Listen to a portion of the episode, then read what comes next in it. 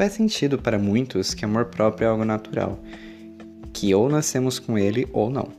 E que se você não tem autoestima é porque existe algo errado. Afinal, é uma coisa tão natural. Porém, quero que você entenda uma coisa: amor próprio é uma construção. Nós precisamos abandonar essa ideia de que a autoestima é como um aplicativo que já vem instalado de fábrica. Porque depende de tantos fatores e com isso varia muito de pessoa para pessoa. Amor próprio nada mais é do que a percepção de uma pessoa sobre ela mesma. E se é percepção, pode mudar do dia para a noite. Eu passei por um longo processo de autoaceitação e autoconhecimento, um processo para entender o meu valor e conseguir me enxergar com mais carinho e cuidado. A falta de amor próprio foi construída ao longo da minha vida por inúmeras situações e relacionamentos. E então foi preciso desconstruir toda essa carga para que eu pudesse resgatar o valor que eu colocava sobre mim mesmo. E esse processo nunca termina.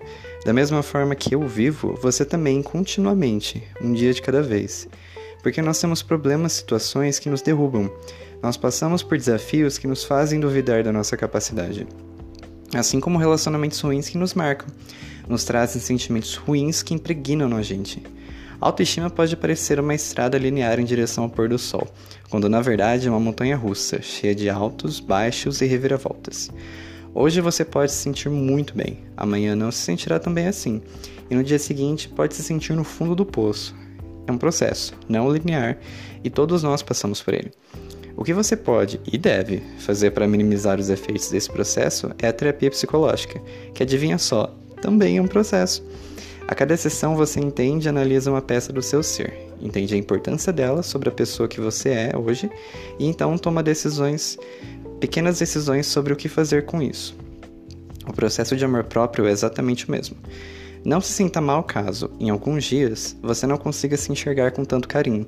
É apenas mais um momento de baixa que você precisa enfrentar. E se o seu processo for mais longo que o dos outros ao seu redor, tenha paciência. Para algumas pessoas será mais fácil, para outras mais difícil, mas será igualmente necessário respeitar e viver cada etapa. Afinal, você é a pessoa mais importante da sua vida.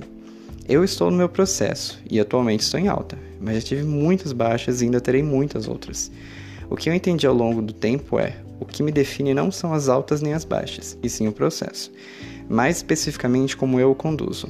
Se você está num, num momento bom ou ruim, não importa, e sim o que tem feito até aqui. Um abraço e, na dúvida, acredite em você.